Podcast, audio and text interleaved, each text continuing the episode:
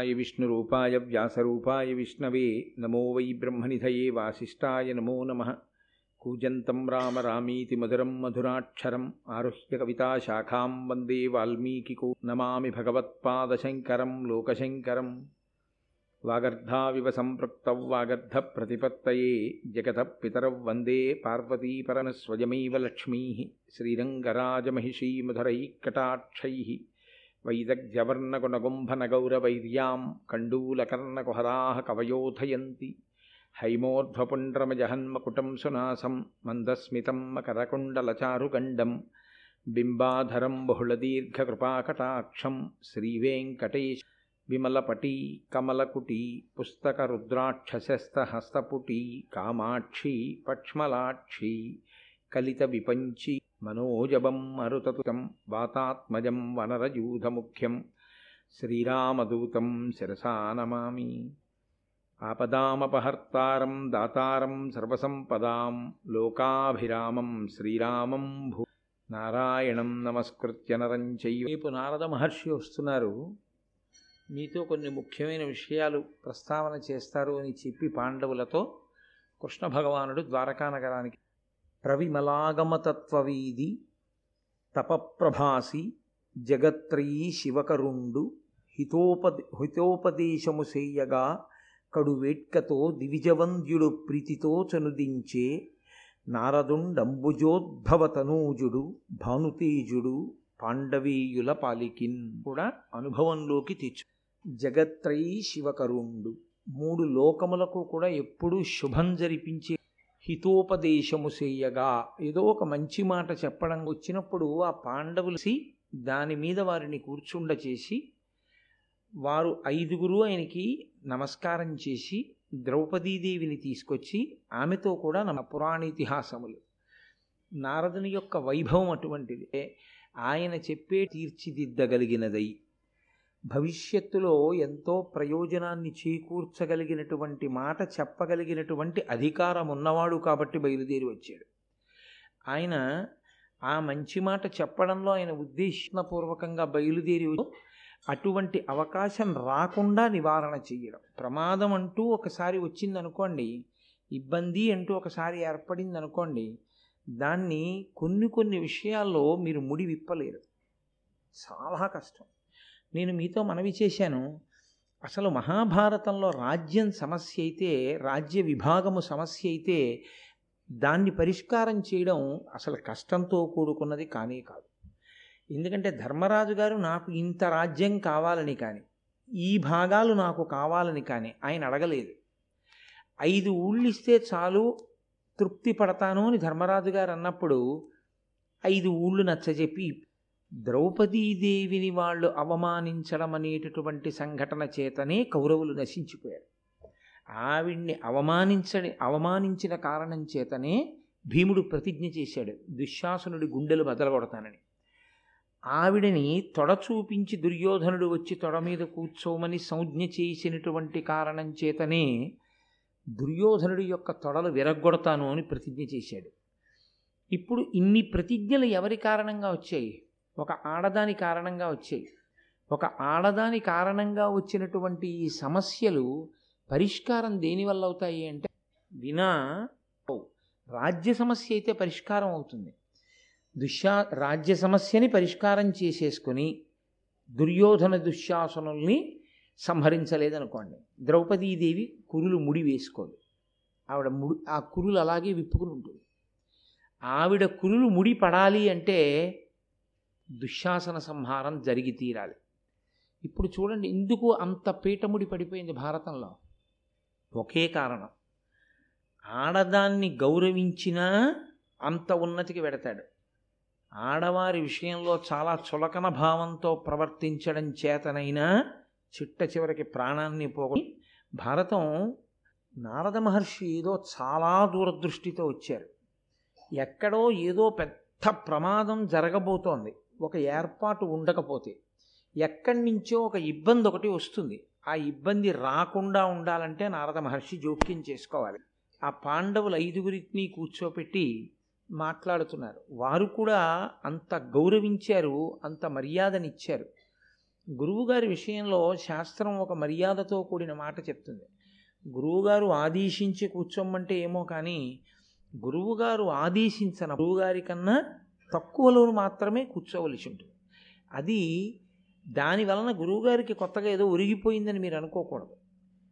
ఆ పూజ్య భావన మిమ్మల్ని పెంచుతుంది. పైకి ఎవడు పూజని జాగ్రత్తగా చేస్తాడో ఎవడు పూజ యొక్క అంతరార్థమును గుర్తిరిగి చేస్తాడో వాడు ఒకరిని పూజించారు అంటే కారణం ఏమిటి? కేవలము కీర్తి చేతనే పూజిస్తాడు.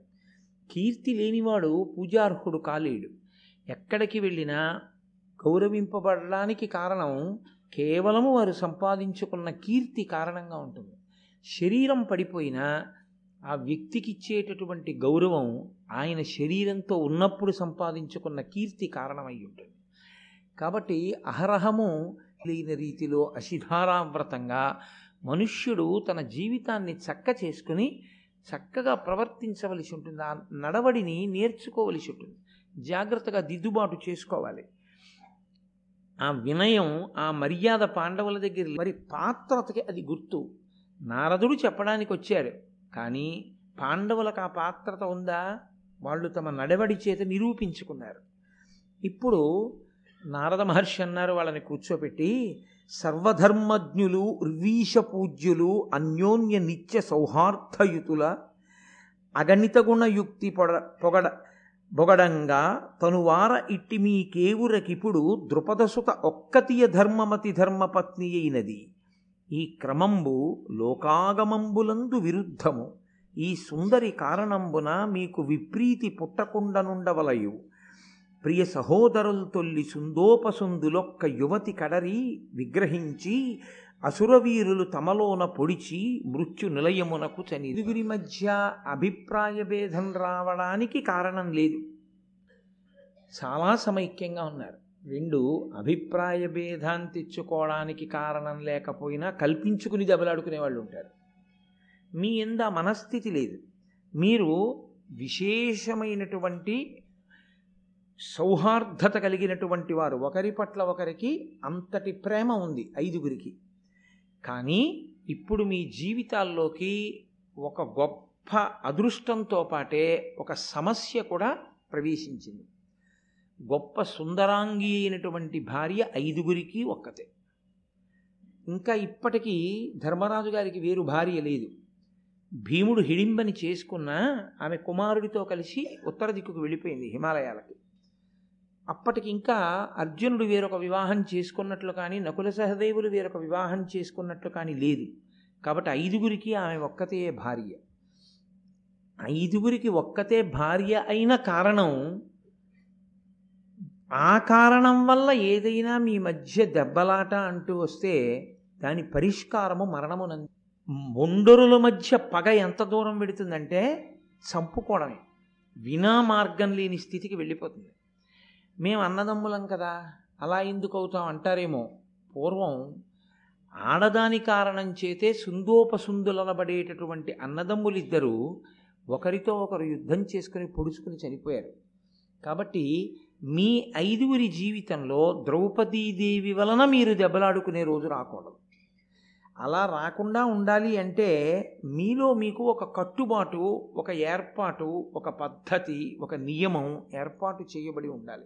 మీరు ధర్మమునకు కట్టుబడేటటువంటి వాళ్ళు కనుక. ఎందుకంటే ఇది అలౌకికమైనటువంటి వివాహం.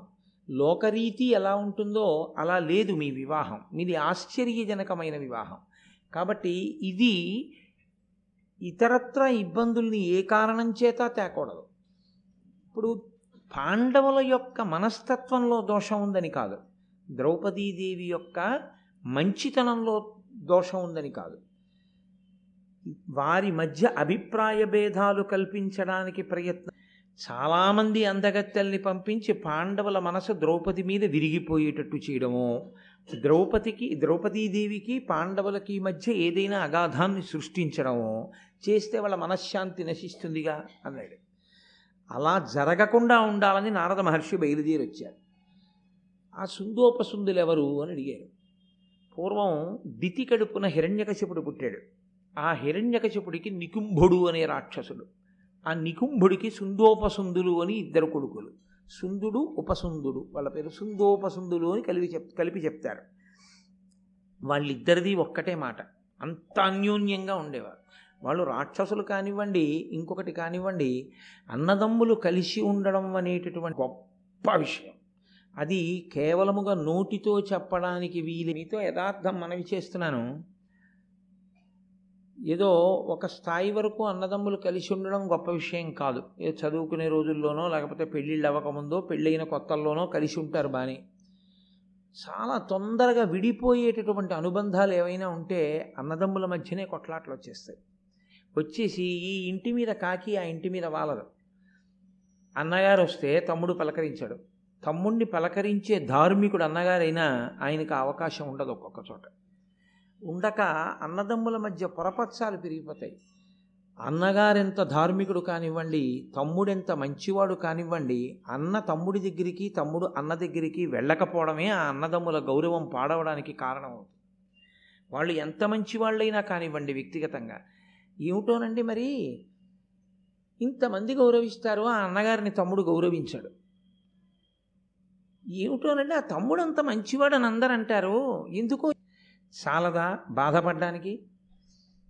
ఇది చాలా చిత్రంగా ఉంటుంది. అందులో యాభై సంవత్సరములో అరవై సంవత్సరములో వచ్చిన తర్వాత దెబ్బలాడుకోవడం అంత అర్ధరహితమైన విషయం లోకంలో ఇంకోటి ఉండదు. ఎందుకంటే స్వతంత్ర్యంగా మనుష్యుడు తన తమ్ముడింటికో తన అన్నగారింటికో వెళ్ళాలి అంటే ఈ రోజుల్లో ఉన్న పరిస్థితిని ఆలోచిస్తే అరవై ఐదు సంవత్సరముల వయస్సు వచ్చే వరకు మాత్రమే అలా వెళ్ళగలడు. ఒంట్లో ఓపిక ఉంటుంది. అరవై ఐదు సంవత్సరముల వరకు వెళ్ళగలడు అనుకుంటే యాభై ఏళ్ళు వచ్చినవాడు అన్నదమ్ములతో దెబ్బలాడుకుంటే వాడింక వెళ్ళగలిగినది స్వతంత్రంగా పదిహేనేళ్ళు. పదిహేనేళ్ళలో వీడు పదిహేనేళ్ళు వెళ్ళి తమ్ముడి దగ్గర కూర్చోడుగా ఆయన ఊళ్ళో ఉంటాడు ఈయన ఊళ్ళో ఉంటాడు. ఏడాదికి మహా వెడితే ఒక ఐదు రోజులు పెడతాడు. ఇద్దరూ కలిసి ఉండేది ఐదు రోజులు ఏడాదికి. పదిహేను ఐదులు డెబ్భై ఐదు రోజులు. అంటే ఇంకా ఆ శరీరంతో వాళ్ళు ఉండగా ఒక తల్లి కడుపున ఒక తండ్రి కడుపున పుట్టినందుకు అన్న తమ్ముడు అని పరస్పరం కౌగిలించుకొని సంతోషంగా కూర్చుని ఒరే అన్నయ్య నీకు దోసకాయ పప్పు ఇష్టం రా అని తమ్ముడు దోసకాయ పప్పు చేయించి ఇద్దరూ కలిసి అన్నం తింటూ సంతోషపడిపోయేటటువంటి మధుర క్షణాలు దానికి కోట్లక్కర్లేదు. అన్నగారికి ఏది ఇష్టమో తమ్ముడికి తెలుసు. తమ్ముడికి ఏది ఇష్టమో అన్నగారికి తెలుసు. వాళ్ళిద్దరి మధ్య ప్రీతికి కోట్లు లక్షలు వేలు ఖర్చు పెట్టక్కర్లేదు. దానికి ఏ విధమైనటువంటి ప్రత్యేకతలు అక్కర్లేదు. అలా నాలుగు అడుగులేసి వచ్చేటప్పుడు రే నీకు జామకాయ దోరకాయ ఇష్టమని పట్టుకొచ్చానురా అని అన్నయ్య ఓ రూపాయి ఎట్టి పట్టుకొచ్చిన దోర జామకాయని ఉక్కు తింటుంటే చూసి మురిసిపోయిన అన్నగారు అన్నయ్య నీకు దోస మూడు రూపాయలు పెట్టి తెప్పించిన దోసకాయలతో వేసిన పప్పు అన్నయ్య తింటుంటే మురిసిపోయిన తమ్ముడు ఆ తల్లిదండ్రులు కట్టుకున్న ఇంటికి మంగళ తోరణాలు. ఆ ఐకమత్యత ఉందే అది కనురాపు కల్పిస్తుంది. అసలు ఆ తమ్ముడిని ఆయన అలా చూస్తాడు? ఆ అన్నయ్యని ఆయన అంత గౌరవిస్తాడు? అంటారు. అలా అన్నదమ్ములు అనిపించుకోవడం చాలా చాలా గొప్ప విషయం. కొట్టుకు చచ్చిపోవడానికి పెద్ద కారణాలు ఎందుకండి? ఏమీ అక్కర్లేదు. అసలు ఏ కారణానికి అన్నయ్య మొహం తమ్ముడు చూడో తెలియదు ఏ కారణానికి తమ్ముడు అన్నయ్యని రానివ్వడో తెలియదు అలా లేవు కొన్ని జీవి. శుభస్కరం కాదు. అది మంగళప్రదం కాదు. అది గర్వంగా చెప్పుకోవడానికి తగిన లక్షణం కాదు. అది ఎప్పుడైనా తలుచుకున్నప్పుడు గుండెల్లో గుచ్చుకున్న ముళ్ళు. కానీ అన్నదమ్ములు కలిసి ఉండడం చాలా సౌభాగ్యహేతువు. అలా మీరు కలిసి ఉండాలి. మీరు విడిపోకూడదు. అది రాక్షసులే కానివ్వండి దైవతలే కానివ్వండి మనుష్యులే కానివ్వండి అన్నదమ్ములు కలిసి ఉండడమే అంత గొప్ప విషయం. అన్నదమ్ములు కలిసి ఉండడం అంటే అందరూ ఒక ఇంట్లోనే ఉండాలని కూడా ఏం నియమం లేదు. ఎవరి ఇంట వారున్నా ఎవరి ఊర్లో వారున్నా కలుసుకున్నప్పుడు ఆ ఆప్యాయతతో కలుసుకోగలిగితే చాలు. ఆ ప ఆ పరిమితిలో వాళ్ళు అలా ఆనందించగలిగిన చాలా సంతోషం. కాబట్టి సుందోపసుందులు రాక్షసులు కావచ్చు కానీ వాళ్ళ ఐకమత్యత అటువంటిది. ఇంత ఐకమత్యత కలిగిన సుందోపసుందులు ఒక చిత్రమైన మాట అన్నారు వాళ్ళు అన్నారు అసలు లోకంలో అనన్యసాధ్యమైనటువంటి వైభవాన్ని పొందాలి అంటే అది దేని చేత సాధ్యం కాదు. కేవలము తపస్సు చేత మాత్రమే సాధ్యం. ఇది చాలా పెద్ద మాట ఉసుమండి. సుందోపసుందులు రాక్షసులైతే కావచ్చు కానీ వాళ్ళు చాలా పెద్ద మాట అన్నారు అసలు ఈ శరీరంతో వచ్చినవాడు మళ్ళీ ఈ శరీరంలోకి వెళ్ళకుండా ఉండాలి అంటే పెట్టవలసిన పెట్టుబడి శరీరమే. మీరు ఆలోచించండి. ఈ శరీరంతో వచ్చాడు ఇంకొకసారి శరీరంలోకి వెళ్ళకూడదనుకున్నాడు. అంటే మోక్షం కావాలి. ఇప్పుడు వాడు దేన్ని పెట్టుబడి పెట్టాలి? ఈ శరీరాన్నే పెట్టుబడి పెట్టాలి. పెట్టి శీతాకాలం అని చూడకుండా తలస్నానం చేయాలి. వేసవికాలం అని చూడకుండా కాళ్ళు కాలుతున్నా శ్రీకాళహస్తిలో తడబడకుండా ప్రదక్షిణం చేయగలగాలి. ఈ శరీరం డసిపోతోంది ఈ శరీరానికి ఇబ్బంది వచ్చేస్తోంది ఈ శరీరం ఏమైపోతుందో అని బెంగ పెట్టేసుకున్నవాడు అసలు ఈ శరీరాన్ని పెట్టుబడి పెట్టకుండా ఈశ్వరుణ్ణి ఎలా చేరుకుంటాడు? కుదరదు. చాలా లాభం రావాలనుకున్న వ్యాపారస్తుడు ముందు తన ఇంట్లో ఉన్న డబ్బు తీసే పెట్టుబడి పెట్టాలి.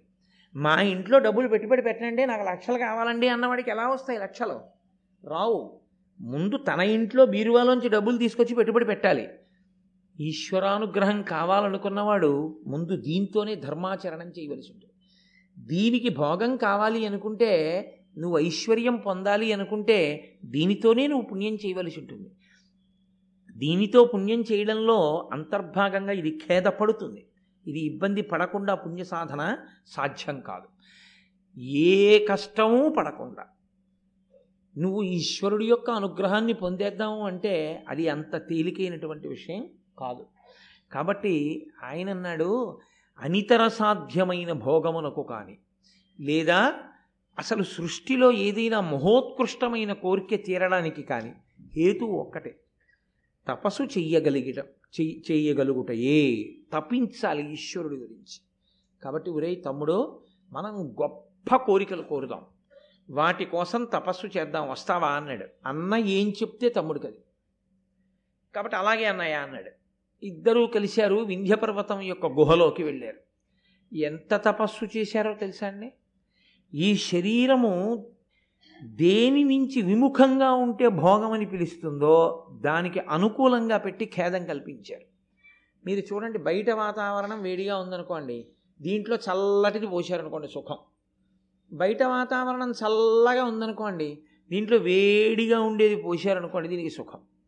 బయట బాగా చల్లగా ఉందనుకోండి దీని మీద వేడి నీళ్ళు పోస్తే సుఖం. బయట చాలా వేడిగా ఉందనుకోండి దీని మీద చల్లటి నీళ్ళు పోస్తే సుఖం. బయటి వాతావరణం ఎలా ఉంటుందో దానికి వ్యతిరేకంగా ఉంచితేనే భోగం భోగం కల్పించినట్టు అని చెప్తూ ఉంటుంది మనసు ఎప్పుడు. కానీ వాళ్ళు ఏం చేశారంటే దీన్ని ఇది ఖేదపడిపోయినా పర్వాలేదు ఈశ్వరుడి యొక్క అనుగ్రహం మాకు కావాలి. ఇక్కడే చిన్న తేడా వల్ల నశించిపోతారు రాక్షసులు. కాబట్టి శీతాకాలంలో నీటిలో వర్షాకాలంలో నీటిలో తల ఇలా పైకెత్తి చూస్తూ కొన్నాళ్ళు ఇలా తల కిందకి దించుకుని మాత్రమే ఉండిపోయి. అదేమంత తేలిక విషయం కాదు. తల చాలాసేపు మీరు ఇలా కిందకి దించి అలా ఉండలేరు. కొంతసేపటికి ఇదంతా నొప్పి వచ్చేస్తుంది అలా తల దించుకుని ఉండి కొన్ని సంవత్సరాలు రెండు చేతులు పైకెత్తి ఉంచేసి కొన్ని సంవత్సరాలు ఒంటికాలు మీద నిలబడి కొన్ని సంవత్సరాలు. ఇలా బయట అసలు ఆహారం తీసుకోవడం మానేసి గాలిని భక్షిస్తూ కొన్ని సంవత్సరాలు. తపస్సు చేస్తే వాళ్ళ యొక్క ఆ బ్రహ్మస్థానంలోంచి తపో ధూమము పైకి వచ్చి అది వింధ్యపర్వత గుహలోంచి పైకి వచ్చి ఆకాశాన్ని కప్పింది. కాకపోతే దేవతలు బ్రహ్మగారి దగ్గరికి వెళ్ళారన్నారు అనితర సాధ్యమైన తపస్సు చేశారు సుందోపసుందులు. కాబట్టి వాళ్ళని అనుగ్రహించమన్నారు. చతుర్ముఖ బ్రహ్మగారు ప్రత్యక్షమయ్యారు. ఇది ఒక భక్తుడైతే ఏమంటాడంటే నీ పాదముల ఎడ విస్మృతి లే- ఏ శరీరాన్ని ఇంత కష్టపడి అడ్డుపెట్టి వీళ్ళు వ్యా వ్యాపారంగా చేశారో అంత కష్టపడి ఆ తపస్సు చేశారో దాన్ని నిజంగా వ్యాపారం చేసుకుంటారు. ఇప్పుడు ఆ వచ్చిన బ్రహ్మగారిని వాళ్ళు ఏమడిగారంటే మాకు కొన్ని కోరికలు ఉన్నాయి కోరిన రూపం మాకు వచ్చేయాలి. ఇది లోకంలో ఇది ఒక గమ్మత్తు. ఇలా ఉన్నాడు అనుకోండి నేను సర్వోత్కృష్టమైనటువంటి ప్రాణిరా నేను మనుష్యుణ్ణిరా అని వాడు తృప్తి పడ్డాం వాడికి ఏదో ఒక దిక్కుమాలిన కోరిక పుడుతుంది. అల్లా అది ఉంది చూసావా దానిలో నేను ఉంటే ఎలా ఉంటుంది? ఈ కోరిక వల్లే మనిషి ఏం చేశాడో తెలుసా అండి? సృష్టిలో ఉన్న ప్రతి జీవరాశిలోనూ ఉన్నటువంటి ప్రతి జీవిలో ఉన్నటువంటి ఉత్కృష్టమైన లక్షణం ఏదుందో దాన్ని తెచ్చి వాడుకున్నవాడు మనుష్యుడు ఒక్క ఏనుగుంది దాని దంతం తెచ్చి బొమ్మలు చేసుకునేవాడు మనుష్యుడే. గుర్రం ఉంది దాని మీద ఎక్కి స్వారీ చేసేవాడు మనుష్యుడు ఒక్కడే ఆవు ఉంది దాని పాలు తెచ్చుకుని అభిషేకం చేసుకునేవాడు మనుష్యుడే. గేదె ఉంది దాని పాలు తెచ్చుకు తోడు పెట్టుకు పెరుగు తినేవాడు మనుష్యుడే. జింక్ ఉంది దాని చర్మం తెచ్చుకుని వేసుకుని జపం చేసుకునేవాడు మనుష్యుడే పులితోలు మీద కూర్చునేవాడు మనుష్యుడే ఏనుగెక్కి ఆ అంబారీ మీద కూర్చుని యుద్ధానికి వెళ్ళేవాడు గజారోహణ సత్కారాన్ని పొందేవాడు మనుష్యుడే. ఒక నెమలుంది. దాని ఈకలు తెచ్చి ఇంట్లో అందంగా పెట్టుకుని నెమలి నాట్యం చేస్తుంటే సంతోషపడిపోయేవాడు మనుష్యుడే. పక్షుల్ని తీసుకొచ్చి పంజరాల్లో పెట్టేవాడు మనుష్యుడే. ఆఖరికి కస్తూరి మృగం కస్తూరి తెచ్చుకుని ఒంటికి రాసుకుని పొంగిపోయేవాడు మనుష్యుడే. ఇది ఒక జీవికున్న ప్రత్యేకతని వేరొక జీవి తన భోగానికి వాడుకోదు లోకంలో. ఇది ఏ జీవికి ఉండదు. మీరు చూడండి ఏనుక్కి దంతం ఉంది. ఈ దంతం పట్టుకెళ్ళి నా గూట్లో పెట్టుకుంటానని చిలక పట్టుకెళ్ళదు. చిలకకి అందమైన ఎర్రటి ముక్కుండి అందంగా అరుస్తూ పండు కొరుకుతూ ఒకరన్న మాటని అనుకరించగలిగిన లక్షణం చిలకకుంటుంది. అలాగని పక్క కొమ్మ మీదున్న కాకి చిలకనెప్పుడు నువ్వు కావు కావును అను అని నేర్పదు. మనిషి తెచ్చి పంజరంలో పెట్టి మాటలు నేర్పుతాడు చిలక్కి. ఏ ప్రాణి కూడా తనకున్న వైభవాన్ని తాను వాడుకోదు. తనకున్న వైభవ దానికున్న వైభవాన్ని వాడుకుందామని పక్క ప్రాణి చూడదు. అన్నిటి వైభవాన్ని వాడుకుందామనే ప్రయత్నం చేసేవాడు మనుష్యులు ఒక్కడే. దానివలనే ఇన్ని రకాల ఆహారాలు అలవాటు పడింది మనుష్యుడు చిలుక ఏదో పళ్ళో కాయలో తింటుంది. పులి మాంసం తింటుంది. దానికి ఏం వండక్కర్లేదు వార్చిపెట్టక్కర్లేదు. దొరికితే చాలు తింటుంది. ఓ ఏనుగు ఆకులు కొమ్మలు తింటుంది. మనుష్యుడు గోడ మీద బలి తప్ప వాడు తినందే ఉండదు. కొన్ని కొన్ని దేశాల్లో అవి తింటారు. నేను అది విని తెల్లబోయాను. కాబట్టి అన్నిటినీ తిని తాను సుఖంగా ఉండాలని కోరుకునేటటువంటి విషయంలో అసలు నిగ్రహం లేకుండా ఆ భోగానికి అవధి లేనితనమే రాక్షసత్వం. కాబట్టి శుద్ధోపశుద్ధులు అడిగారని మనం ఏం వాళ్ళని అనుకోక్కర్లేదు. వాళ్ళు అన్నారు మాకు కామరూపం కావాలి. వాడికో ఏనుగుని చూశాడనుకోండి ఆ ఏనుగుని ఇంకో పెద్ద ఏనుగొచ్చి యుద్ధం చేసి కొట్టి పడేస్తే అలా ఉంటుంది అనిపిస్తే వీడో పెద్ద ఏనుగు అయిపోతాడు లేకపోతే అక్కడ ఒక ఆడ ఏనుగు కనిపించ కనిపిస్తే దానికి వాడికి ఆడ ఏనుగు అందంగా అనిపిస్తే వీడు మగ ఏనుగు దాంతో క్రీడిస్తాడు. అది దానికి అర్థం ఉండదు ఆ భోగానుభవానికి ఈ ఒక్క శరీరం చాలదు మాకు. అందుకుని మాకు వేరు శరీరాలు కావాలి. ఇన్నాళ్ళు ఏం చేశాడు? ఆ శరీరాన్ని ఖేద పెట్టి తపస్సు చేశాడు. అది వ్యాపారం కాదండి అది. ఇంకా ఈ శరీరం రాకుండా చేసుకోవడం కాదు. మళ్ళీ ఇన్ని రకాల శరీరాలతో భోగం అనుభవిస్తాట అదే రాక్షసత్వం అంటే. ఎందుకు చేసినట్లు ఆ తపస్సు?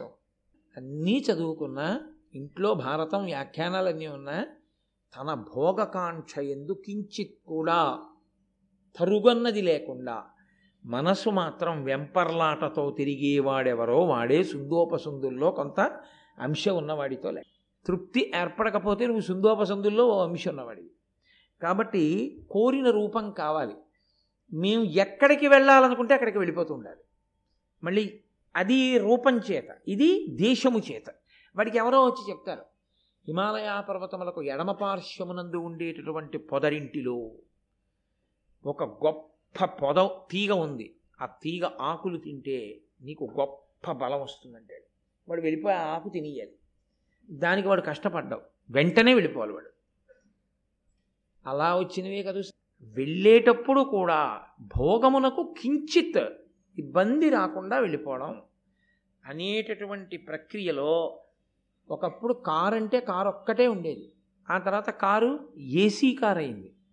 ఆ తర్వాత ఏసీ కారు ఆడియోతో తయారైంది. ఆ తర్వాత ఏసీ కారులో ఆడియో విత్ వీడియో వెనకాతల కూర్చుని అలా స్క్రీన్ మీద చూస్తూ సినిమా చూస్తూ వెళ్ళిపోవచ్చు. ఆ తర్వాత సెల్ ఫోన్ పొరపాటున ఛార్జింగ్ అయిపోతే అందులోనే పెట్టేసుకోవడానికి ఛార్జర్ వచ్చేసింది. నీకు వినపడి బాధపట్టక్కర్లేదు నువ్వు అద్దాలు వేసుకుంటుంటే వీధిలో వాళ్ళ చెవులు పగిలిపోయేలా హారలు కొట్టచ్చు. ఎన్ని భోగాలు కావాలో అన్ని భోగాలు అందులో ఉన్నాయి. ఇన్ని భోగములు అందులో ఉన్నప్పుడు మనసుకి ఏకాగ్రత ఎందుకు ఉంటుంది? అందులో టీవీ ఉంది. నీకు రోడ్డు కనపడుతుందా?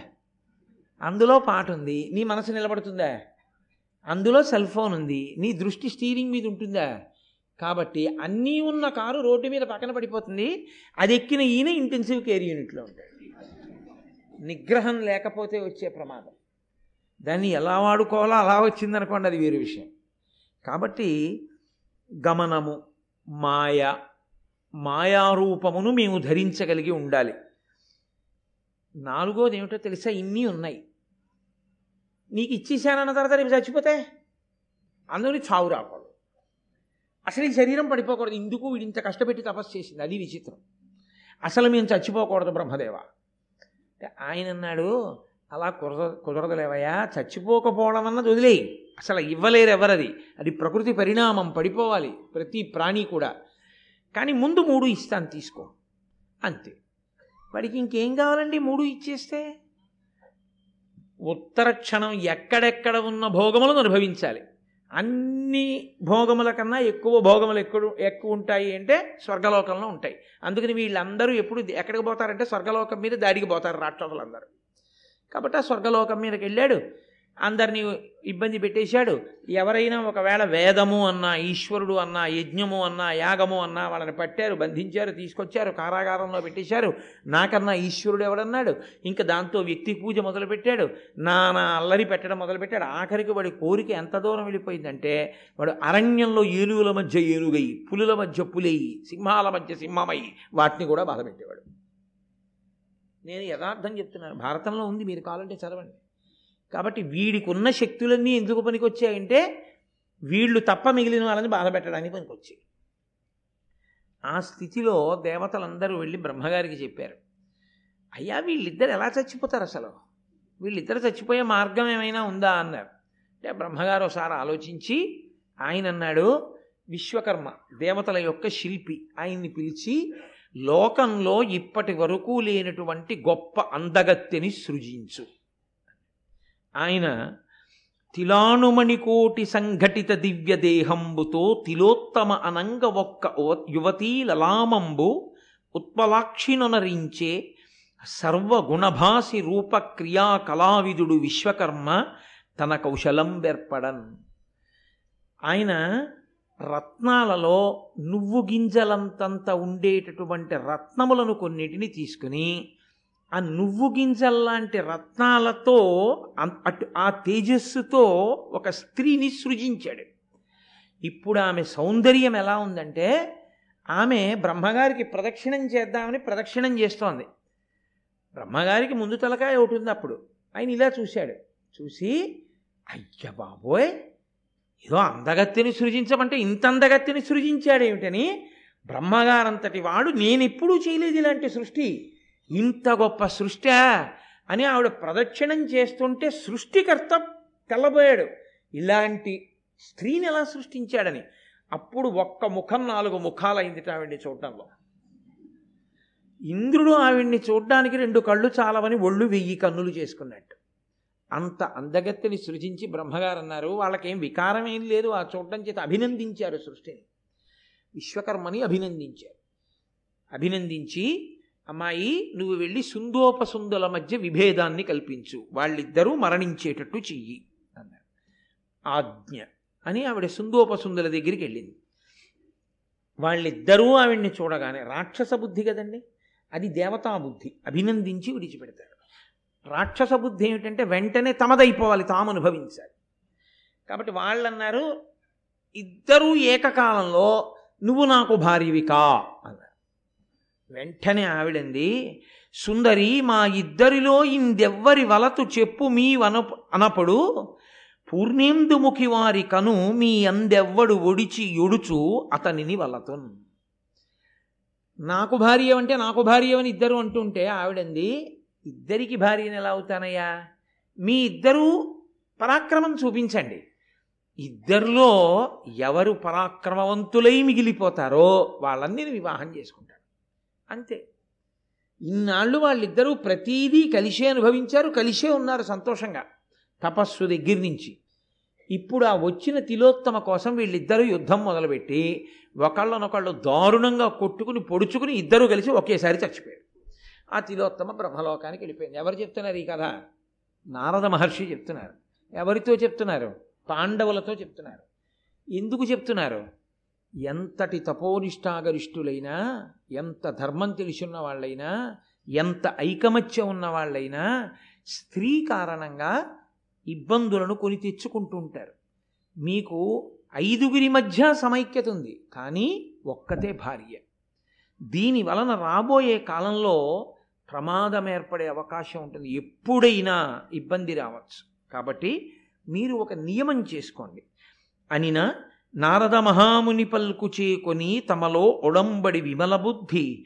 ఏవురయందును ద్రోవది ప్రీతితో ఒక్కొక్క ఇంట తానొక్క ఏడు క్రమముననుండ ఉండను. కమలాక్షి ఎవ్వరి ఇంట తానుండే అయి ఇంటి వలన పెరవారు చనకుండా ఎరుగక చనిరేని వెలయక పన్నెండు నెలలు తీర్థసేవ సేయుచును విశేష వ్రతంబులు ధీరవృత్తి చలుపువారుగాను సన్మునీంద్రునొద్ద సమయంబు చేసిరి రాజనుతులు పాండు రాజసుతులు. వాళ్ళు బుద్ధి కలిగిన వాళ్ళు ధర్మాత్ములు కాబట్టి పెద్దలు చెప్పిన మాట వాళ్ళు వింటారు. కాబట్టి వాళ్ళ ఐదుగురు కూర్చుని ఇందుకు చెప్పాడో నారదుడు మహాత్ముడు? ఏ దెబ్బలాటాలు అయిన దానికి మధ్యలో ఈయన పెద్దరికం ఏమిటి అనలేదు వాళ్ళు. పెద్ద ఆయన వచ్చి చెప్పారు గురువుగారు. కాబట్టి మనం ఒక వడంబడిక చేసుకుందాం. ఇక నుంచి మన ఐదుగురికి పత్ని అయినటువంటి ద్రౌపదీదేవి ఒక్కొక్క సంవత్సరం ఒక్కొక్కరి ఇంట్లో ఉంటుంది. ధర్మరాజు గారి ఇంట్లో ఉన్నప్పుడు మిగిలిన నలుగురు ధర్మరాజు గారితో కలిసి ఉండగా ఆవిడితో మాట్లాడుతున్నా ఆవిడితో కలిసి ఎక్కడికన్నా వెడుతున్నా కలిసి ఆ ఇంట్లో విహరిస్తున్నా కలిసి ఆఖరికి ఓ గదిలో నిలబడున్నా.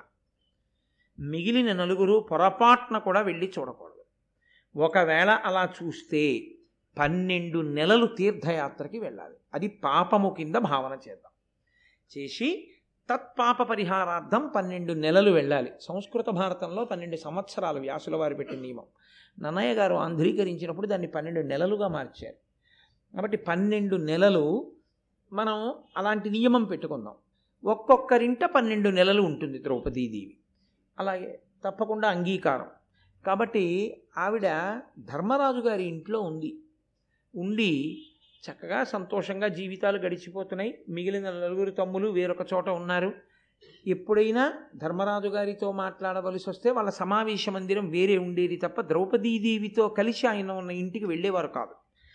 కానీ ఒకనకొకప్పుడు ఒక విచిత్రమైనటువంటి పరిస్థితి ఏర్పడింది. ఒక బ్రాహ్మణుని యొక్క ఆవుల్ని దూడల్ని దొంగలు ఎత్తుకుపోయారు.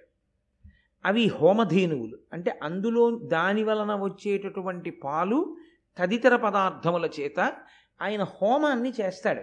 హోమము అంటే అగ్నిని ఆరాధన చేస్తాడు. బ్రాహ్మణుడికి అగ్ని ఆరాధన అత్యంత ముఖ్యమైనటువంటి విధి. అసలు యథార్థంగా మాట్లాడాలంటే అగ్ని ఆరాధన బ్రాహ్మణుని ఒక్కడి సొత్తు కాదు. అందరూ చెయ్యాలి అగ్నిని ఆరాధన. అయితే ఎవరు ఎలా చెయ్యాలి అన్న దాని మీద వ్యాఖ్యానాలు వేరుగా ఉన్నాయి తప్ప అగ్నిని ఆరాధించకుండా ఎవ్వరూ ఉండకూడదు. అందరూ అగ్నిని ఆరాధన చెయ్యాలి. కాబట్టి ఇప్పుడు అతనికి హోమం ఆగిపోతుంది. ఈ ఆవులు దూడలు లేకపోతే. ఆయన బ్రాహ్మణుడు. ఆయన వెంటబడి యుద్ధం చేయలేడు. బ్రాహ్మణ తేజస్సు ఉన్నవాడు కాబట్టి ఆయన క్షత్రియుడి మీద ఆధారపడాలి రక్షణ కొరకు. పరిగెత్తుకుంటూ ఆయన అర్జునుడి దగ్గరికి వెళ్ళాడు. అర్జున అర్జున ఆలస్యం చేస్తే దొంగలు దూరంగా వెళ్ళిపోతారు. వాళ్ళు నా ఆవుల్ని దూడల్ని ఎత్తుకుపోయారు. కాబట్టి నువ్వు వెంటనే బాణములను పట్టుకొచ్చి ప్రయోగించి ఆ దొంగల్ని సంహరించి నా ఆవు దూడ నాకు దొ- దొరికేటట్టుగా చెయ్యి. ప్రభు అయినటువంటి వాడు దొంగ దొరికి సొత్తు పట్టుకుని పారిపోతూ లొంగనప్పుడు బాణప్రయోగం చేసి చంపైనా సరే వారి సొత్తు వారికి ఇప్పించకపోతే ఆ అధికారం ఉన్నవాడు ఎవరు పడితే వాళ్ళు కారు. ఆ అధికారం ఉన్నవాడు అలా చేయకపోతే గర్భస్రావం చేసిన పాపం ఇంకా కొన్ని పాపాలు వాళ్ళ ఖాతాలో వేస్తారు. అందుకని వెళ్ళాలి. క్షత్రియుడైనటువంటి అర్జునుడు. అది ఆయన క్షాత్రం అది ఆయన ధర్మం అవుతుంది అప్పుడు కాబట్టి వాళ్ళు ఎప్పుడు నిరంతరం ధర్మం గురించి జాగరూకతతో ఉంటారు. తన ధర్మ నిర్వహణ తాను చెయ్యాలి కాబట్టి గబగబ ఆయుధాల కోసమని వెళ్ళబోయి ఆగిపోయాడు అర్జునుడు. అవి ధర్మరాజు గారు ద్రౌపదీదేవి కలిసి ఏ ఇంట్లో ఉన్నారో ఆ ఇంట్లో ఉంది ఆయుధశాల. ఆయుధాలన్నీ ఆ ఇంట్లో ఉన్న గదిలో ఉన్నాయి.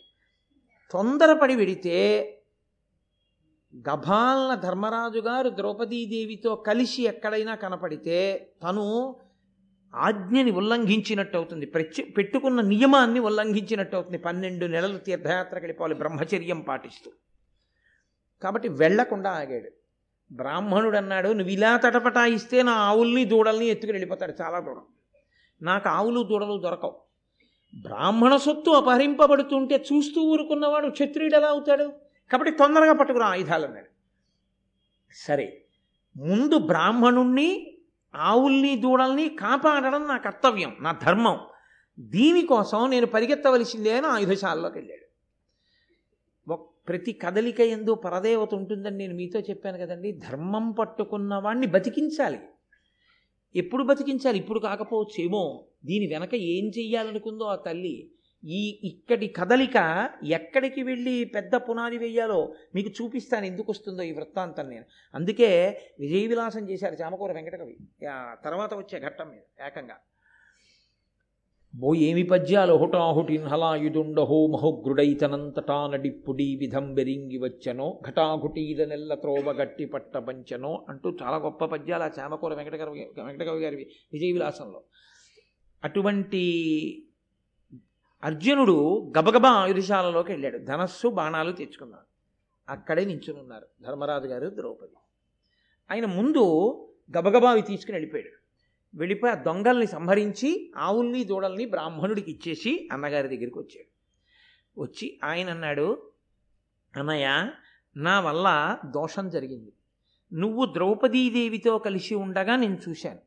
అసలు అలా చూడకూడదు అని కదా మనం పెట్టుకున్న నియమం? కాబట్టి నేను పన్నెండు నెలలు తీర్థయాత్రకు వెళ్ళిపోతాను ధర్మరాజు గారు అన్నాడు ఒరే నీకైనా నాకైనా ఎవరికైనా క్షత్రియుడన్న వాడికి పరమధర్మం ఏమిటంటే బ్రాహ్మణుల్ని గోవుల్ని ముందు రక్షించాలి. ఏమంటే పక్షపాతమా?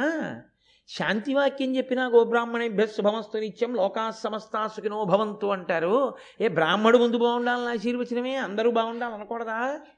కాదు ఎందుకంటారో తెలుసా అండి? బ్రాహ్మణుడు ఒక్కడే ఉన్నా వాడు ఏమీ చేయలేడు లోకానికి. మంత్రం వచ్చు ఏం చేస్తావు? ఏమీ చేయలేడు. ఇప్పుడు రేపు పొద్దున్న ఋత్విక్కులు వస్తారు ఏం చేస్తారు వాళ్ళు? వాళ్ళు చేయగలిగింది ఏమి ఉండదు ఆవులు లేకపోతే. గోపూజ చెయ్యాలి.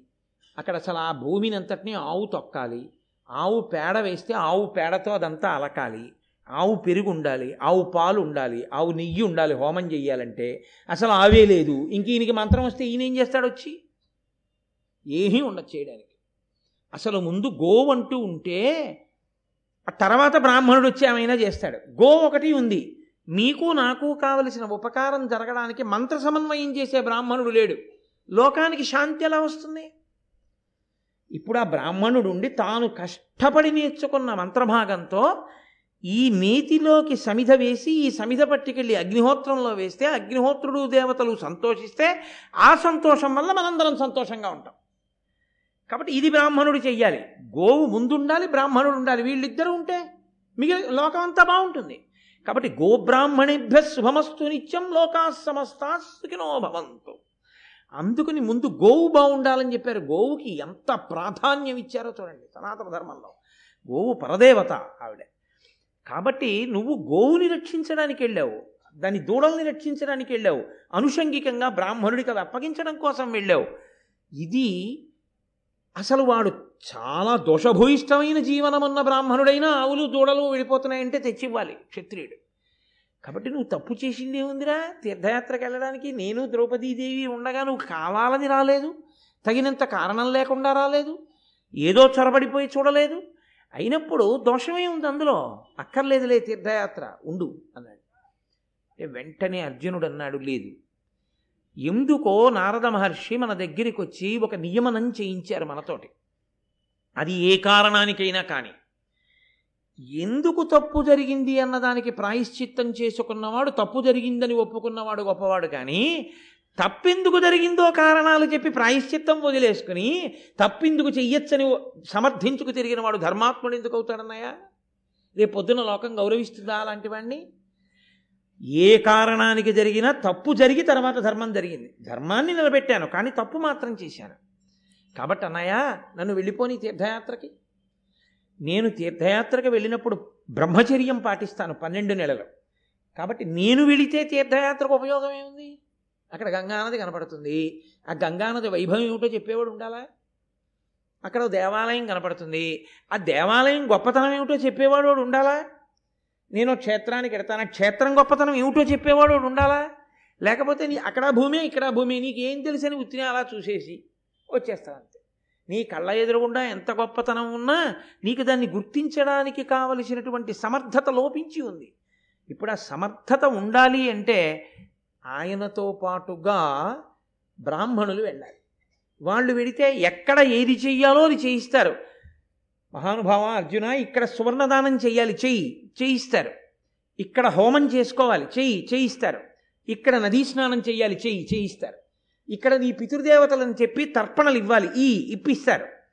ఎక్కడ ఏది చెయ్యాలో అది చేయిస్తే దేశకాలముల వలన ప్రయోజనం ఉంటుంది. అది తెలియనప్పుడు వెళ్ళి ఉపయోగమే ఉంటుంది. దానికి అర్థమేమి ఉండదు. వ్యాసుడు దేవీ భాగవతంలో ఒక గొప్ప మాట అంటారు భ్రమన్ సర్వతీర్థేషు స్నాత్వా స్నాత్వా పునఃపునః నిర్మలం మనో యావత్ తావత్ సర్వం నిరర్ధకం. ఎందుకు వెళ్ళాడో ఆయనకే తెలియదు. ఉత్తినే వెళుతుంటాడు మునుగుతుంటాడు కోపడుతుంటాడు మళ్ళీ ఇల్లు గుర్తు తెచ్చుకుంటుంటాడు ఇంటికి వచ్చేస్తాడు. ఎక్కడికి వెళ్ళారండి అన్నాడు అనుకోండి. వెళ్ళాను కానండి మీరు అలా అడిగితే హఠాత్తుగా నేను ఏం చెప్తానంటాడు అక్కడ ఏం చూశారన్నారు అనుకోండి అది తెలియదు. పోనీ చూశారా అన్నారు అనుకోండి ఉండండి చెప్తానంటాడు అని వాళ్ళు ఆవిండి పిలుస్తాడు. ఏమైనా చూసామా మనం? ఈయన ఇవన్నీ అంటున్నారు? అంటాడు. ఆఖరణ ఏమంటారంటే ఈ మాట మీరు ఎడితే చెప్పండి మీతో వస్తానంటాడు. కాబట్టి బ్రాహ్మణులతో కలిసి వెళ్ళాడు. వెళ్ళి చక్కగా ఎక్కడ ఏది చెయ్యాలో అది చేశాడు. గంగానదీ తీరమునకు వెళ్ళాడు. వెళ్ళి ఆ గంగమ్మని చూసి గంగాధర పింగజటా సంగమ మంగళ విశాల చెటుల తరంగన్ గంగానది సేవించెను గంగా ద్వారమున విగత కల్మషుడగుచున్. గంగాద్వారం అంటే హరిద్వారం. అక్కడికి వెళ్ళి గంగని చూశాట గంగ పేరెత్తగానే నన్నయ్య గారికి పడినటువంటి పద్యం చూడండి. అది భక్తి అది ఋషి యొక్క తత్వం రచనలో. గంగాధర పింగజట సంగమ మంగళ విశాల చెటుల తరంగన్ రామాయణం బాలకాండలో వాల్మీకి మహర్షి అంటారు భవాంగపతితంతోయం పవిత్రమితి పస్పృశు అంటారు. భౌడైనటువంటి పరమశివుని యొక్క తలకి తగిలింది కాబట్టి గంగకంత శక్తి వచ్చింది అన్నారు. అలా గంగాధరుని యొక్క ఎర్రని జటలకి తగిలి కింద పడినటువంటి ఆ గంగని చూసి అబ్బా గంగ అన్నాడు. అసలు ఏమిటో కానండి అసలు ఆ గంగ అనేటప్పటికీ కుంభాభిషేకం అయిపోగానే ఒక్కసారి కాశీ వెళ్ళిపోదాం ఏమిటనిపిస్తుంది. అసలు ఆ గంగా అన మీరు ఆలోచించండి. ఇప్పుడు ఇవాళ సభంతా అయిపోయిన తర్వాత మీ అందరి మీద గంగ చల్లుతారట. అన్నారనుకోండి ఎంత పొంగిపోతారో. ఎన్నో నదులు ఉండొచ్చు నేను తక్కువ చేసి మాట్లాడటలేదు కానీ గంగ గంగయే. శంకర భగవత్పాదులంతటి వారు గంగాష్టకమని గంగ మీద అష్టకం చేశారు. బహుశా నాకు తెలుసున్నంత వరకు నేను చూసినంత వరకు ఏ నదికి కూడా ప్రతిరోజు కొన్ని వందల సంవత్సరాల నుంచి ప్రతిరోజు సాయంకాలం దేవాలయంలో కూడా అంత పూజ జరుగుతుందో జరగదో కానీ అంత గొప్ప పూజ జరిగి అంత పెద్ద ఎత్తున నీరాజనాలు ఎత్తి దానికోసం పెద్ద శిక్షణ చేయించి శరీరాలు కండలు తిరిగిన వాళ్ళు ఒక పాతిక మందో ఎంత మందో నిలబడి ఒకేలా తిప్పుతూ ఏదో సన్యాసి దండ విన్యాసం చేసినట్టు ఆ హారతులు తిప్పుతూ ఎదురుగుండా వెడుతున్నటువంటి నదికి హారతులు ఎత్తుతుంటే కొన్ని వందల మంది పడవలలో అటు కూర్చుని ఆ గంగ హారతి గంగ పాటలు భజన చేస్తూ పొంగిపోయి గంగా స్నానం చేశామని గంగ నీళ్ళు పట్టుకొచ్చి ఇంకోళ్ళకి ఇస్తే ఎంత ఉపకారం చేశారండి అని డబ్బా ఇంట్లో పెట్టుకుని ఎందుకైనా మంచిది గంగ చల్లుకుంటే మంచిదేమో అని అనిపించినప్పుడు డబ్బా బదలగొట్టి గంగ చల్లుకుంటారు. అలాంటి నది నాకు తెలిసి ఈ భూమండలం మొత్తం మీద ఇంకొక నది లేదు. అటువంటి గంగ పుట్టిన దేశంలో పుట్టడమే అదృష్టం. అందుకే ఆ గంగ పేరెత్తేటప్పటికే నన్నయ్య గారు కూడా అదే మాట అంటారు. గంగాధర పింగజట సంగమ మంగళ విశాల చెటుల తరంగన్ ఆ తరంగములతో కూడినటువంటి ఆ గంగాని సేవించట అంతేకాని ఆ గంగానది కనబడిందని అక్కడి నుంచి వెళ్ళి ఆటలాడడం అందులో దూకడం కాదు. గంగని సేవించాడు. అంటే అంత పవిత్ర భావనతో స్నానం చేశాడు. స్నానం చేసి ఆయన ఆ గంగ ఒడ్డునే కూర్చుని హోమం చేసుకుంటున్నాడు. వాళ్ళు చెప్పారు ఇది పరమ పవిత్రమైన ప్రదేశమయ్యా ఇక్కడ కూర్చుని హోమం చెయ్యి. దేవతలు సంతోషిస్తారు. హోమగుండం పెట్టుకున్నాడు కూర్చున్నాడు చక్కగా బ్రాహ్మణులు మంత్రం చెప్తున్నారు ఆయన స్వయంగా వేదం చదువుకున్నాడు అందులోకి హోమంలోకి హవిస్సులు ఇస్తున్నాడు. అంతలో వచ్చింది ఒక ఆవిడ. ఆవిడ నాగకన్య. ఆవిడ పేరు ఉలూచి. ఆ ఉలూచి ఐరావత వంశం. మీకు నేను మొట్టమొదట్లో ఆ జనమేజయ సర్పయాగ సమయంలో ఉదంకుడు వెళ్ళి ప్రార్థన చేసినటువంటి సర్ప జాతులలో ఆ జాతి ఒకటి. వాళ్ళు స్వేచ్ఛగా మూడు లోకములలో తిరుగుతారు. అలా తిరగగలిగినటువంటి ఐరావత వంశంలో కౌరవ్యుడు అనబడేటటువంటి ఒక నాగరాజు యొక్క కుమార్తె ఆమె ఆ ఉలూచి. ఆ నాగకన్యక మనుష్య రూపాన్ని ధరించి వచ్చి గంగా తీరంలో అర్జునుడిని చూసింది. ఆవిడ ఎంత శక్తివంతురాలో తెలుసా అండి? ఆవిడ ఉత్తర క్షణంలో అర్జునుణ్ణి అర్జునుడు హోమం చేస్తున్న హోమగుండాన్ని కలిపి మాయం చేసి ఇద్దరినీ కలిపి తన మేడలోకి తీసుకెళ్ళిపోయింది ఆయన ఇలా స్వాహా అని చూసేటప్పటికి మేడలో ఉన్నాడు. కానీ గొప్పతనం ఏమిటో తెలుసా అండి? పక్కన నిలబడి ఏమిట్రా గంగ ఒడ్డున కాశీలో హోమం చేస్తున్నవాడిని ఇంత మేడలోకి వచ్చాను ఏమిటని ఇలా తల తిప్పాడు. ఉలూచి తనని తాగేస్తున్నట్లు చూస్తుంది ఆయన హోమం పూర్తి చేశాడు. ఈ తీసుకురావడం ఏమిటి? నువ్వెవరు? ఈ ప్రశ్న వేయలేదు హోమాన్ని ఆపి. ఆయన హోమాన్ని ముందు పూర్తి చేశాడు. భారతం చదువుకున్న వాడిలో ఒక మార్పు రావాలి. మనము మీకు చాలా బాధ కలుగుతుంది కొన్ని కొన్ని చోట్ల. సత్యనారాయణ వ్రత మంటపం ఉంటుంది అక్కడ. అందులో అష్టదిక్పాలకులు ఉంటారు. అందులో సార్వభౌముడైన సత్యనారాయణుడు ఉంటాడు. అందులో నవగ్రహాల్ని ఆవాహయామి స్థాపయామి పూజయామి అని మంత్రంతో పిలుస్తారు. వాళ్ళందరూ నేల మీద ఉంటారు. వీడు ఓ కుర్చీ వేసుకుని ఎదురుగుండా కూర్చుంటాడు. అంత నేల మీద కూర్చోలేని వాడు అయితే గడప దాటి ఇంకో గదిలో కూర్చోవాలి. సత్యనారాయణ స్వామి వారి వ్రతమంటపం ఉండగా ఎదురుగుండా కుర్చీలో కూర్చోాలంటే కాల్సనా నీ భక్తి. అదే భక్తి అదే కూర్చునే విధానం. ఎక్కడికి వెళ్ళండి నాకు అందుకే సత్యనారాయణ స్వామి వారి వ్రతం రండి అంటే వెళ్ళడానికి భయం. అలాగే కూర్చుంటారు ఏ ఇంటికి వెళ్ళండి అలాగే కనపడుతుంది. తప్ప కూర్చోలేడండి అని వాడు గడప దాట అవతల కూర్చుని భక్తితో మంత్రం వింటూ వాడు ఒక్క నాటికి కూర్చోడు. వాడి పెద్దరికం కాలిపోతుందని అక్కడికే వచ్చి కుర్చీ వేసుకుంటాడు వాడు. అలా కూర్చోపోతే వాడి పెద్దరికం పోతుంది. ఈ వ్రతం చేసేవాడు వచ్చిన వాళ్ళందరినీ చూసి వచ్చారా? కూర్చో ఆయన ఉప్మా పెట్టవే అంటాడు. ఏమిటి వ్రతం నువ్వు చేసింది? ఈ వెర్రావిడ మాత్రం ఆ తామలపాకు అక్షత డబ్బు పట్టుకెళ్ళి ఇస్తూ ఉంటుంది. వీడు ఆయన ఇలా వేలు చూపిస్తుంటాడు. గుడ్డేడిని గుడ్డేడికి చూపించినట్టు. చూపిస్తే ఈ ఇక్కడ వేలు పెడితే అక్కడ ఆకేసి ఆకు మీద ఒక్క బి అక్షతలు వేసి. వీడి దృష్టి అంతా దేని మీద ఉంటుందంటే వచ్చిన వాళ్ళ మీద ఉంటుంది. ఆ వచ్చినవాడు అంతకన్నా గొప్పవాడు. వాడు మళ్ళీ వెంటనే వెళ్ళిపోవాలి. ఏదో వాడికి అర్జెంటు పని ఉంటుంది. ఎప్పుడు వాడికి అర్జెంటు పని. అందులో వాడు వస్తూనే వీడి చేతిలో ఒళ్ళో ఎప్పుడేం పెట్టేద్దామని చూస్తుంటాడు. ఇంకా వీడి ఒళ్ళో పెట్టగానే వీడికి నమస్కారం చేయకపోతే వీడికి భూతతృప్తి అవ్వదు. అందుకని సత్యనారాయణ స్వామి అక్కడే ఉంటాడు. వీడు ఆ మంటపాన్ని తంతు నించుంటాడు.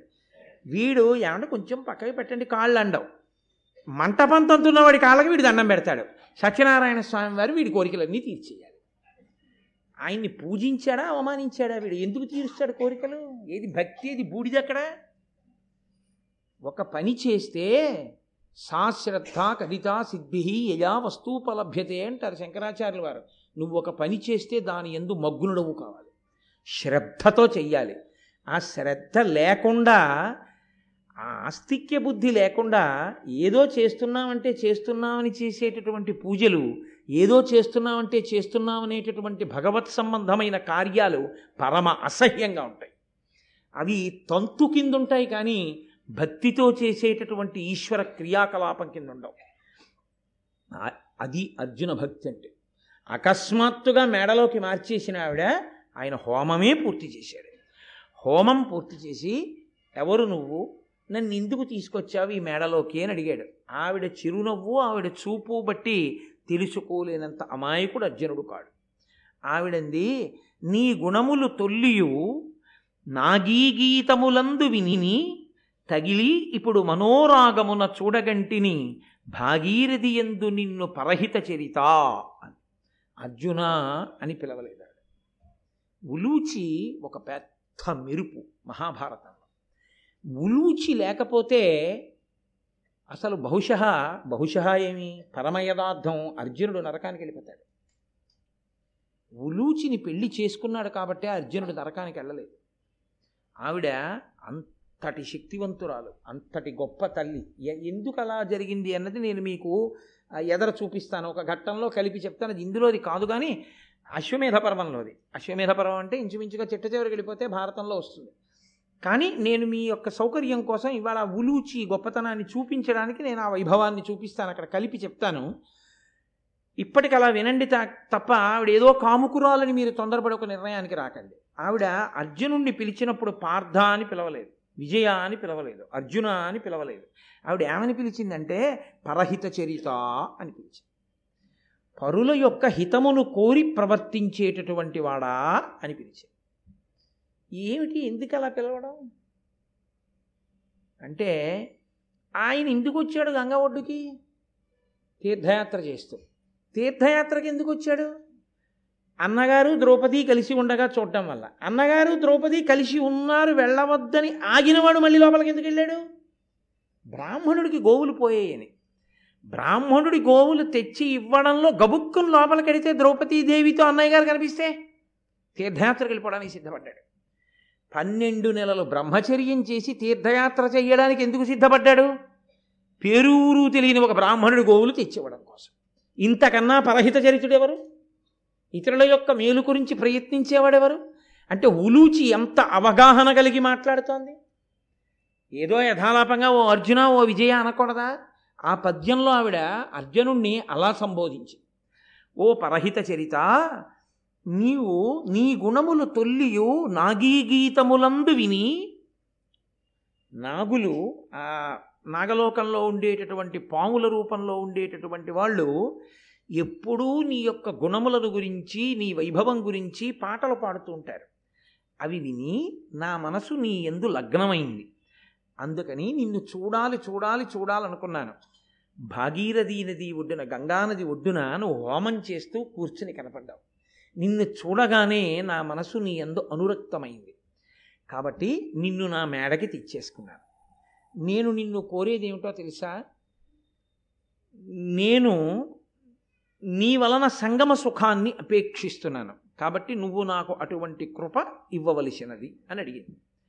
ఆయన అన్నాడు ఎప్పుడూ ధర్మమేనండి వాళ్ళ తాపత్రయం అంతా ఎప్పుడూ ధర్మమే వాళ్ళకి. అర్జునుడు అన్నాడు ద్వాదశమాసిక వ్రతము సలుపుదు తరుణి మా ఎన్న ఆదేశమున చేసి సర్వతీర్థములాడుచు బ్రహ్మవాదుల సంగతి బ్రహ్మచర్య సువ్రతుడనయ్యుండి నీదు మనోరథమిట్లు సలుపంగా నేర్తునేనిప్పుడు? నేను మా అన్నగారు ఆజ్ఞాపించితే వచ్చాను ఇలా తీర్థయాత్రల కోసమని. మరి వాళ్ళ అన్నగారికి ముందు చెప్పాడు వద్దన్ వద్దన్నారు వెడతానన్నాడు. సరే వెళ్ళు అన్నాడు కదా ఆయన. అందుకని తీర్థముల ఎందు స్నానం చేయడానికి వచ్చాను. బ్రహ్మవాదులతో కలిసి వచ్చాను. బ్రహ్మచర్య వ్రతంలో ఉన్నాను. ఈ పన్నెండు నెలలు నేను బ్రహ్మచర్య వ్రతంలో ఉంటాను. అటువంటి వ్రతంలో ఉన్నవాణ్ణి నేను ఎలా నీకు సంగమ సుఖాన్ని ఇవ్వగలను? అది కుదరదు కదా. నేను ఈ వ్రతంలో ఉన్నాను కదా. ఆవిడ అంతకన్నా పెద్ద ధర్మ సూక్ష్మం ఒకటి చెప్పింది. అన్ని ధర్మములలోకి సర్వోత్కృష్టమైన ధర్మం ఏదో తెలుసా అర్జున? నీకు తెలియనిది కాదు. ప్రాణిని రక్షించటమే. నువ్వు నాతో సంగమించకపోతే మన్మథజ్వరము చేత నా శరీరం పడిపోతుంది. నేను చనిపోతాను. అప్పుడు ప్రాణిహింస చేసిన పాపం నీ ఖాతాలో పడదా? కాబట్టి ఒక ప్రాణిని రక్షించడానికి నువ్వు నాతో సంగమిస్తే దీని వలన నీ బ్రహ్మచర్య వ్రతమునకు దోషము రాదు. ఆయన అంగీకరించాడు. అంగీకరించి ఆ రాత్రి ఆ మేడలో ఆమెతో కలిసి ఉండి మరునాడు ఉదయం బయలుదేరి కాశీపట్టణానికి దింపేసింది ఆవిడ. ఒక్క రాత్రి ఆమెతో ఉన్నందుకు గాను ఆయనకి ఆమెకి సత్యగర్భమునందు ఒక కుమారుడు జన్మించాడు. ఆయన పేరు ఇరావంతుడు ఆ ఇరావంతుడు అన్న కొడుకు ఒక్కడ పుట్టగానే ఆవిడ హిడింబలాగే సంతృప్తి పడిపోయి నేను అర్జునుడి భార్యని నేను అర్జునుని వలన కుమారుని కన్నాను. పొంగిపోయిందంతే. ఉలూచి చాలా పెద్ద మెరుపు అంతే ఇక్కడ ఇక మళ్ళీ ఉలూచి కనపడదు. ఎక్కడ కనపడుతుందంటే ఇక్కడ విడిచిపెట్టిన ఉలూచి మొట్టమొదట ఆది పర్వంలో వచ్చింది మళ్ళీ అశ్వమేధ పర్వంలో కనపడుతుంది ఈ మధ్యలో ఎక్కడా కనపడదు. కానీ ఆవిడ అశ్వమేధ పర్వంలో కనబడ్డ తర్వాత పరదేవత ఎందుకు ఇక్కడ కలిపిందో మనకు అర్థమవుతుంది. ఆవిడ ఎందు ఎందుకంత కామ ప్రచోదనం చేసిందో అర్థం. కాబట్టి ఆ తరువాత ఆయన గంగానది దగ్గర నుంచి బయలుదేరాడు నైమిషారణ్యానికి వెళ్ళాడు అక్కడ జగన్నాథుణ్ణి సేవించాడు. అక్కడి నుంచి తూర్పు సముద్ర తీరంలో ఉన్నటువంటి పూరి జగన్నాథస్వామి వారిని సేవించాడు. అప్పటికి పూరి అన్న పేరుతో లేదు. తూర్పు సముద్ర తీరమునందున్న జగన్నాథ క్షేత్రము. దాన్ని చూశాడు. మహేంద్ర పర్వతానికి వెళ్ళాడు. దక్షిణ భారతదేశం వైపుకు వెళుతూ ఇదిగో మన ప్రాంతానికి వచ్చాడు అర్జునుడు. వచ్చి నన్నయ్య గారు స్వయంగా రాసిన మాటలండి. దక్షిణ గంగనా దద్దయు నొప్పిన గోదావరియు జగదాది అయిన భీమేశ్వరంబును బెడగగుచున్న శ్రీపర్వతంబును చూచి ఉర్విలోన అనఘమై శిష్టాగ్రహార భూయిష్టమై ధరణీ సురోత్తమాధర విధాన పుణ్య సమృద్ధమై పొలుచు వేంగీదేశ విభవంబు చూచుచు విభుడు దక్షిణాంబురాశి తీరంబున కరిగి దురితహారి అయిన కావేరీ మహాసముద్ర సంగమంబున భూసురేశ్వరులకు అభిమతార్థ దానంబు చేసి కృతార్థుడగుచు. ఆ అర్జునుడు అక్కడి నుంచి బయలుదేరి గోదావరి నదిలో స్నానం చేయడానికి వచ్చాడు. ఇక్కడ గోదావరి గోదావరి నదిలో స్నానం చేసి దక్షిణ గంగా అని పేరు. ఆ గోదావరిలో స్నానం చేసి ఈ జగత్తుకంతటికి మొట్టమొదటిదా అన్నంత వైభవాన్ని పొందినటువంటి భీమేశ్వర క్షేత్రాన్ని చూశాడు. భీమేశ్వర క్షేత్రాన్ని చూసి అక్కడ నుంచి శ్రీపర్వతం శ్రీశైలం శ్రీశైలం వెళ్ళి మల్లికార్జున లింగాన్ని సేవించాడు. అక్కడ నుంచి ఉర్విలో ఈ భూమిలో ఉండేటటువంటి విశిష్టమైన అగ్రహారములు దేవాలయములు మొదలైనవన్నీ చూస్తూ పుణ్య సమృద్ధమైనటువంటి వేంగీ దేశమునకు వెళ్ళాడు. అక్కడ నుంచి దక్షిణ తీరానికి వెళ్ళి కావేరి సముద్రము రెండూ కలిసేటటువంటి సంగమ స్థానం దగ్గరికి వెళ్ళాడు. అక్కడ స్నానం చేసి బ్రాహ్మణులకు విశేషమైనటువంటి దానములు చేసి కృతార్థుడనయ్యాను అని అనుకున్నాడు. పన్నెండు నెలలు పూర్తయిపోయి పదమూడవ నెల వచ్చేసి అంటే ఆయన పట్టవలసినటువంటి బ్రహ్మ